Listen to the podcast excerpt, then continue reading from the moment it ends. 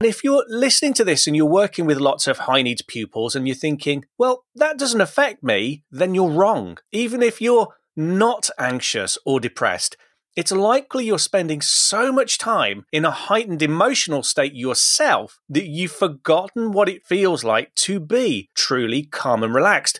Welcome to the School Behaviour Secrets Podcast. I'm your host, Simon Currigan. My co-host is Emma Shackleton, and we're obsessed with helping teachers, school leaders, parents, and of course students when classroom behaviour gets in the way of success. We're going to share the tried and tested secrets to classroom management, behavioural special needs, whole school strategy, and more, all with the aim of helping your students reach their true potential. Plus, we'll be letting you eavesdrop on our conversations with thought leaders from around the world, so you'll get to hear the latest evidence-based strategies before anyone else. This is the School Behaviour Secrets Podcast.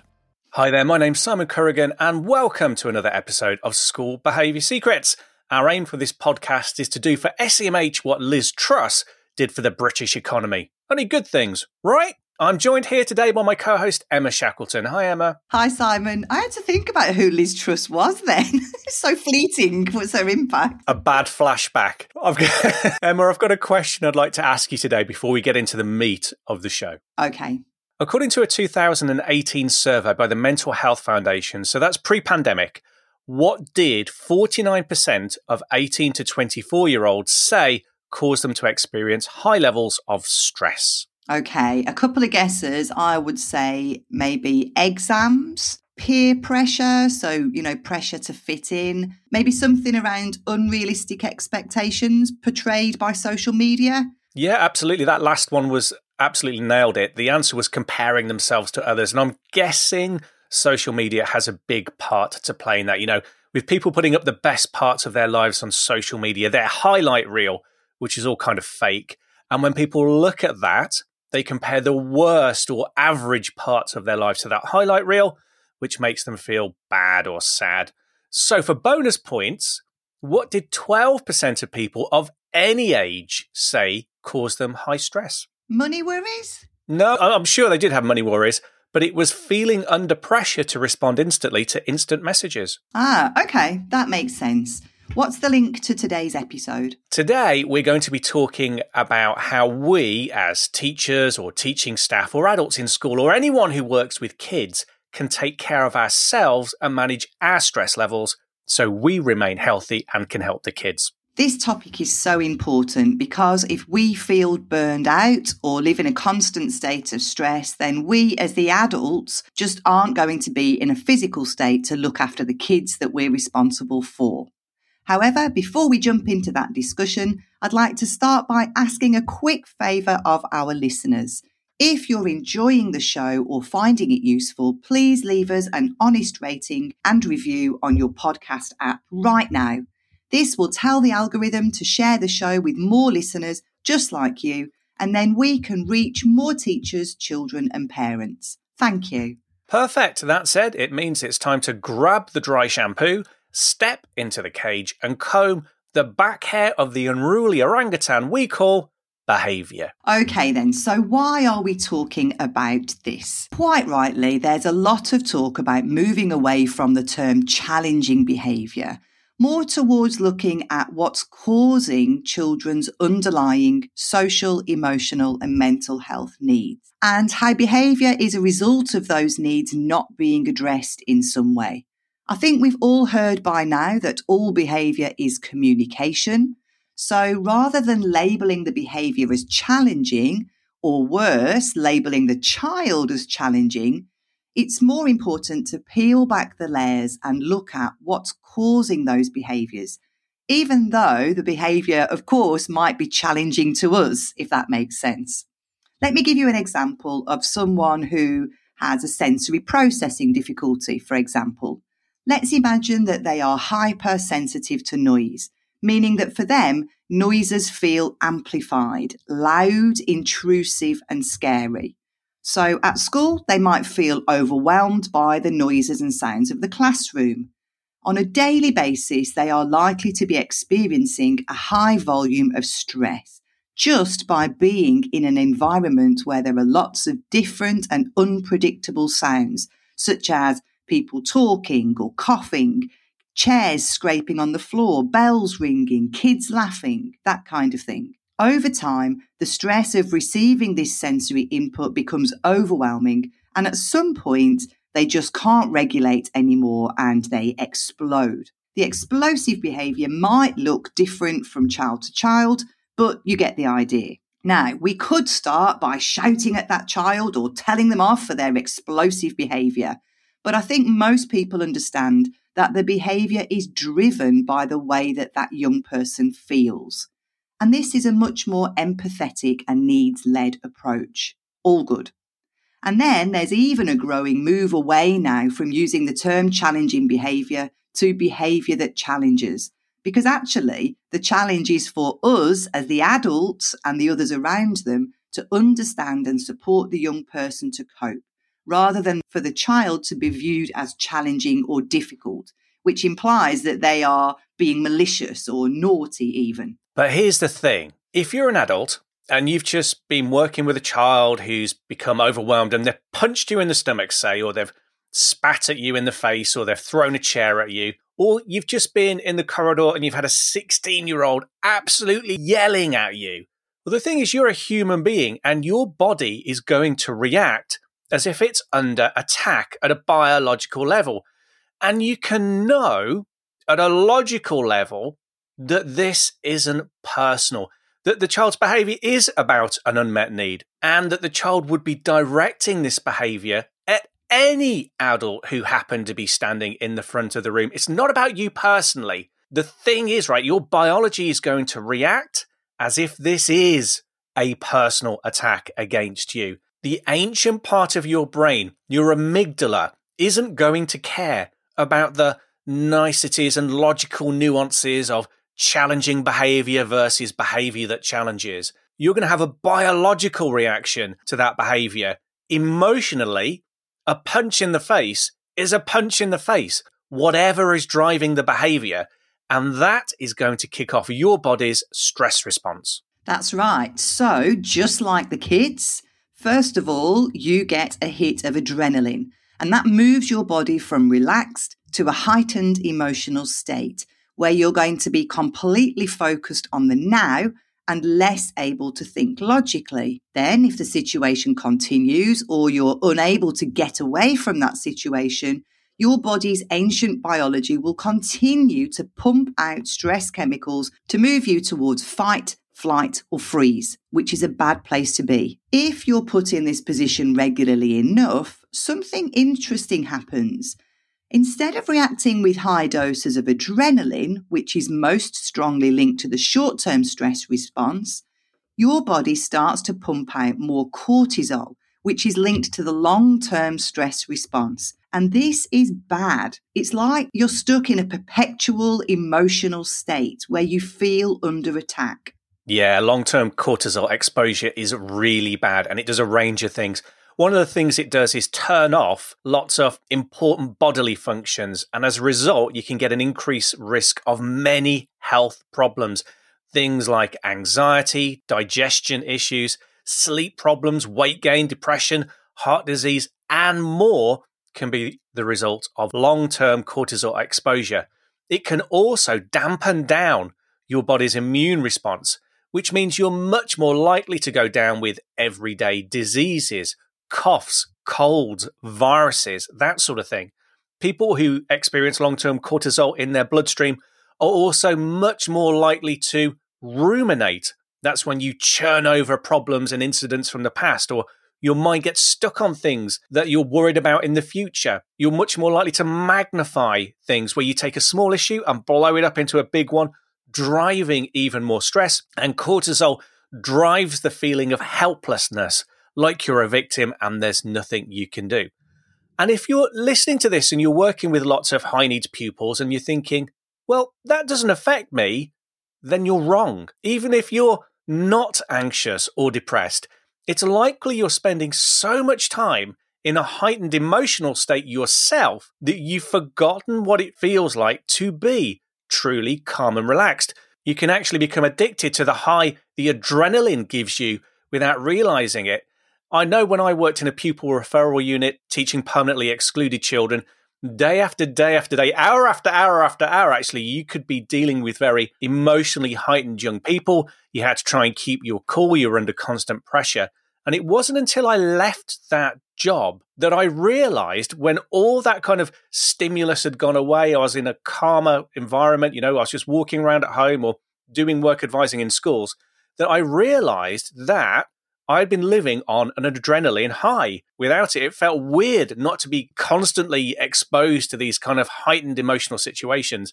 And it took a good two or three or four months from me, actually, for my body to adjust to not having that adrenaline in my system. Absolutely. So for those of you that don't know, Simon and I work together in pupil referral units, and that's certainly a situation I can identify with too. You know, following a good fifteen years of good times and tough times, the first thing I noticed after leaving that environment was feeling much, much calmer and less on edge, not having to be on high alert all the time.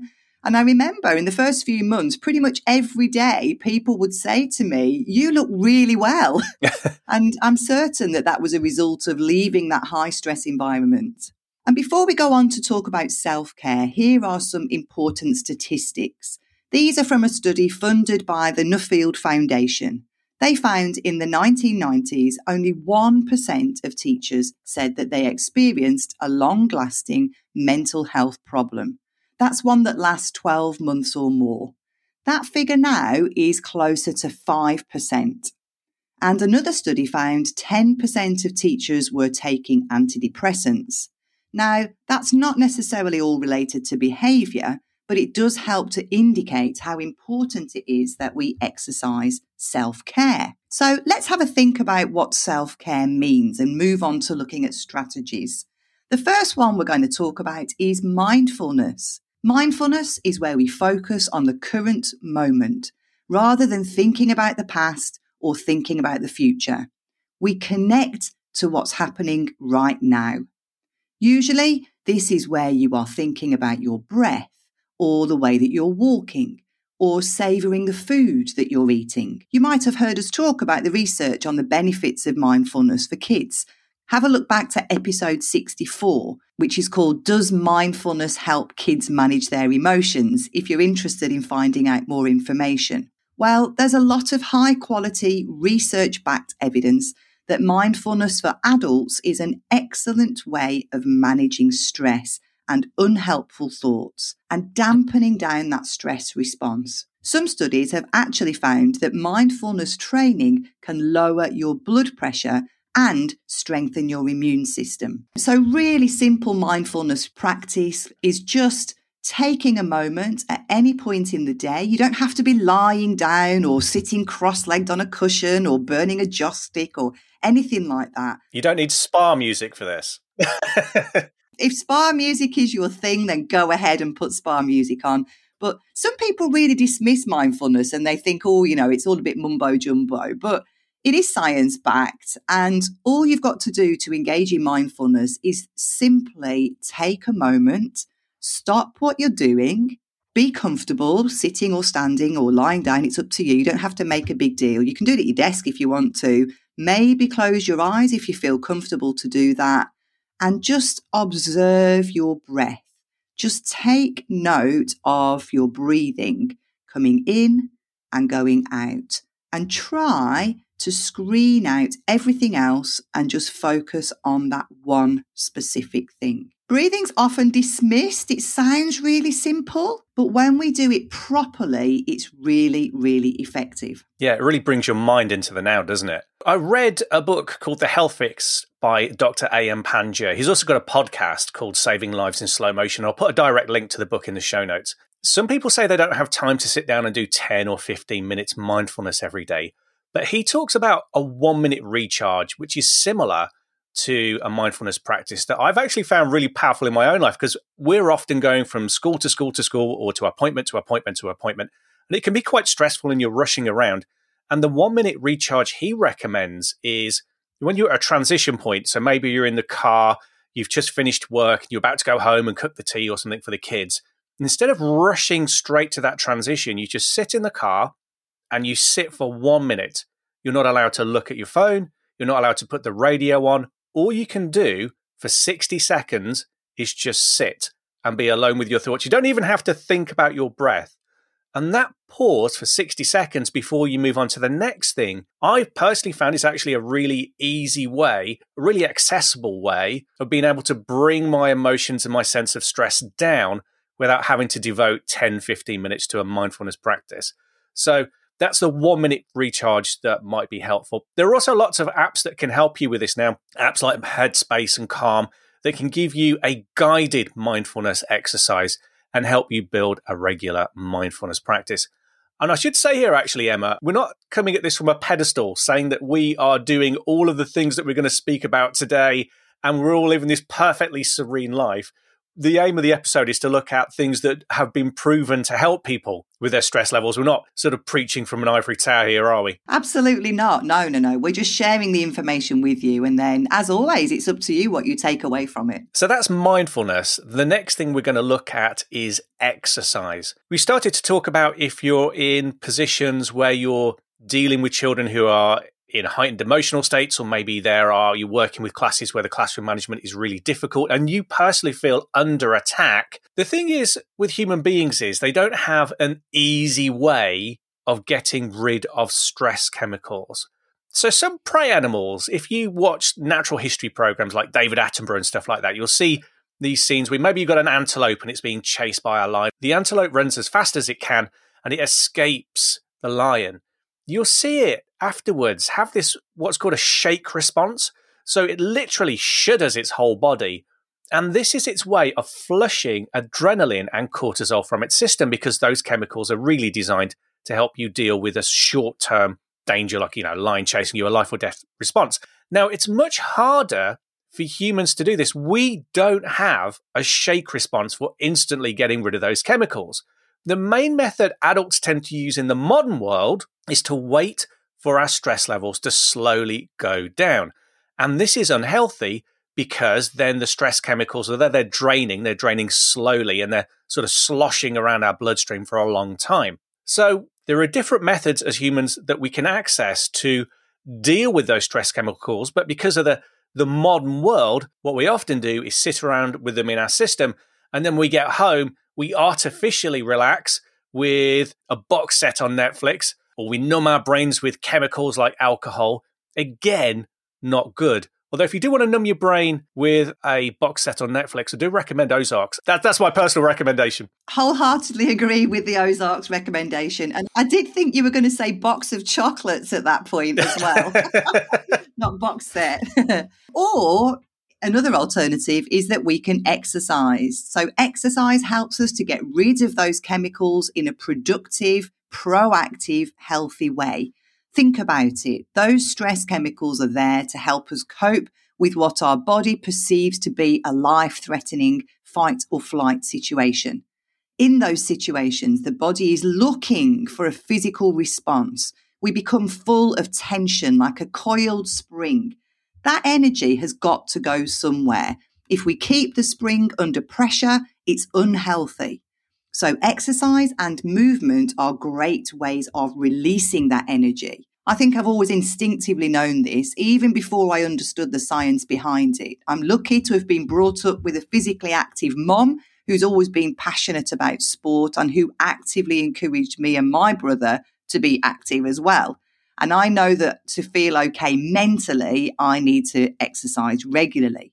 But of course, we're all different if you don't really like exercising. So that could be as little as a ten-minute brisk walk where we literally pace those chemicals out of our system. And that also gives you the benefit of changing location, which helps the body to relax because we've moved away from where the perceived threat happened. It could also be regular exercise at the gym, whether that's cardio exercise or resistance exercise. Both have been shown to have great health benefits and help damp down the body's stress response. You can also get lots of on-demand streaming services now, like Beachbody On Demand or Les Mills, that let you exercise in the comfort of your own home if you can't be bothered to go to the gym. The evidence around exercise is really impressive. One study reported in Nature showed an eight-week resistance training program significantly reduced anxiety symptoms in a large group of young adults. and the studies on the benefits of exercise on stress go on and on and on.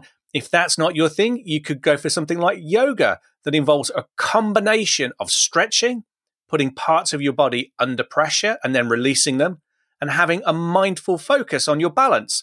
But it could even involve something like dancing, if that's your thing. If you like, put on some music or use video games like Let's Dance, or use formal exercise programs that use dance moves to increase your heart rate. Whatever you pick, do something that's fun and that you enjoy so you stick with it. The aim is to enjoy and benefit from the stress buffering impacts of movement and an increased heart rate. Whatever you pick, building some exercise into your routine is an essential part of self-care and stress management. And finally, we're going to talk about social connection. We are all social animals, like wolves, monkeys, or naked mole rats. That's what it said on Wikipedia.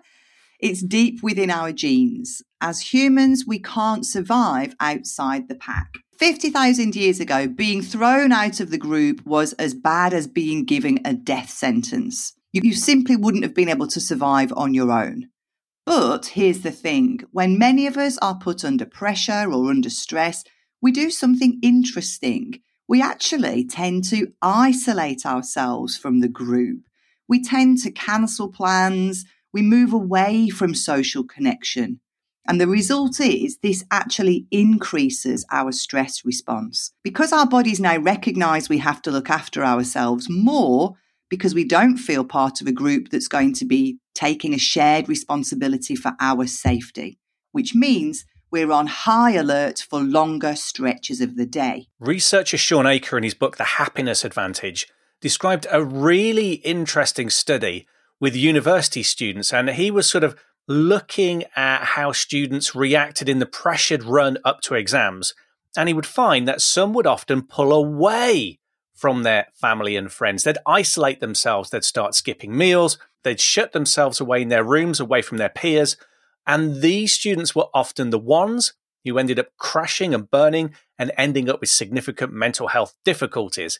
It was actually the ones who sought connection with their peers when they were under pressure and studied in groups who coped best with the run-up to the exams. According to Aker, study after study has found that social relationships are one of the best predictors of well-being and being buffered against stress. Another interesting study published in Health Psychology found that social support is a reliable predictor of heart health and actually has a measurable impact on blood pressure, as in your blood pressure is more healthy if you have strong social connections, which you actively keep up. And recent studies have shown an interesting cause and effect link. We've known for years that people who experience high stress levels, high adrenaline, high cortisol, you know, the people who are more likely to develop anxiety, depression, often disengage socially. And for a long time, we've assumed that it was the anxiety or the depression that resulted in the social withdrawal. But new studies are showing that it might be the other way around. When people experience stress, they begin to withdraw from their family and friends, and that compounds the issue and results in more complex mental health needs. This is an area where more research is going on, but the effect is clear. Social isolation is not good for coping with stress or your mental health. So what you're saying here, Simon, is don't let it get that far. If you feel under pressure, don't distance yourself from the group. Try to integrate with people. Timetable in appointments with your friends and family, even if you don't really feel like it. Make it happen, even when it feels like the very last thing you want to do. Nine times out of ten, you will feel better for connecting, even if you only commit yourself to a short burst, say going along for a twenty-minute coffee with a friend, for example. And when you're there with your friend or your family, try your hardest to be present and in the moment. Actually be there and benefit from that connection to the people around you. Share your problems, because communicating issues you're having can really lighten the load. And the aim isn't necessarily to get any solutions, but just to articulate the pressures you're facing, and then listen to others in turn. And if the issues you're facing are really complex, please do get professional support or counselling if you can afford to. You can, getting counselling on the N H S is very difficult right now, but there are affordable face-to-face counselling options and apps like BetterHelp that can help you talk to a counsellor over a Zoom-like interface, or just message a professional if that makes you feel more comfortable. However you do it, plan in social connection as part of your calendar. Teaching is like a marathon, not a sprint, and it can be one of the most physically and mentally demanding jobs. It's vital that you look after your physical and emotional health. After all, they say you can't pour from an empty cup. So those are our strategies and tips for teacher self-care. We're not saying that we do all of the things that we've spoken about, but these are evidence-based ways of managing stress successfully.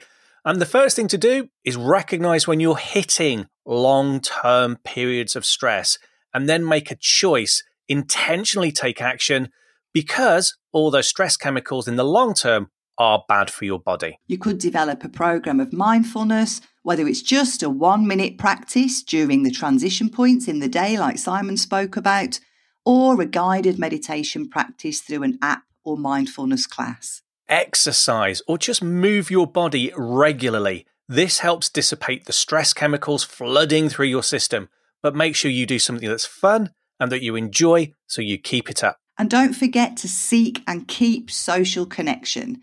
It's been proven to buffer the impact of stress. So try not to isolate yourself from the group when the going gets tough. Make time for connection and relationships and talk. And if you're looking for a way of making your teaching less stressful, see what I did there? Then I've got the perfect free download for you. It's called the Classroom Management Score Sheet. And inside that score sheet, you'll find a list of thirty-seven factors that have a real impact on classroom behaviour. The score sheet has a list of things that you're objectively doing or not doing to promote positive classroom behaviour. Think of it as a clear roadmap to improving your presence in the classroom and reducing the stress of teaching. And this resource is based on thousands of observations that Simon and I have conducted between us, so you know it's based on sound classroom practice.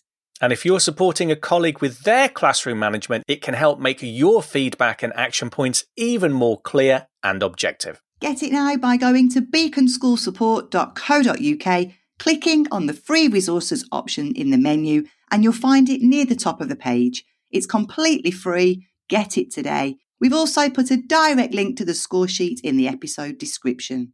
And while you've got your podcast app open, don't forget to hit the subscribe button so your app automatically downloads each and every episode of the School Behaviour Secrets podcast as it's released, so you never miss a thing. Subscribing will make you feel like a penguin that's just discovered central heating. It will blow your mind. Until the next episode of School Behaviour Secrets, I wish you a stress-free week, and don't forget to rotor in time for your self-care, even if it's just the one-minute refresh. Looking forward to seeing you next time. Take care. Bye for now. Bye.